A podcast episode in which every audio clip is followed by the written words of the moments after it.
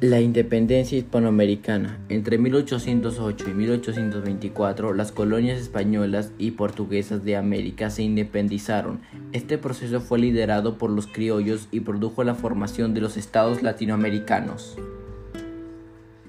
Factores de la independencia. La crisis de la monarquía hispánica, apoyo político y financiero británico, influencias del liberalismo político, la influencia de la independencia, de los Estados Unidos y la Revolución Francesa, el surgimiento nacionalismo criollo, la marginación que sufrían los criollos, el estricto monopolio comercial y excesiva carga tributaria.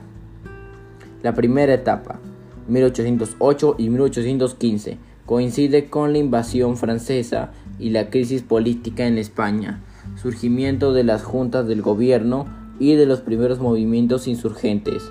Caracas, Buenos Aires, México. Prevención española contra los insurgentes.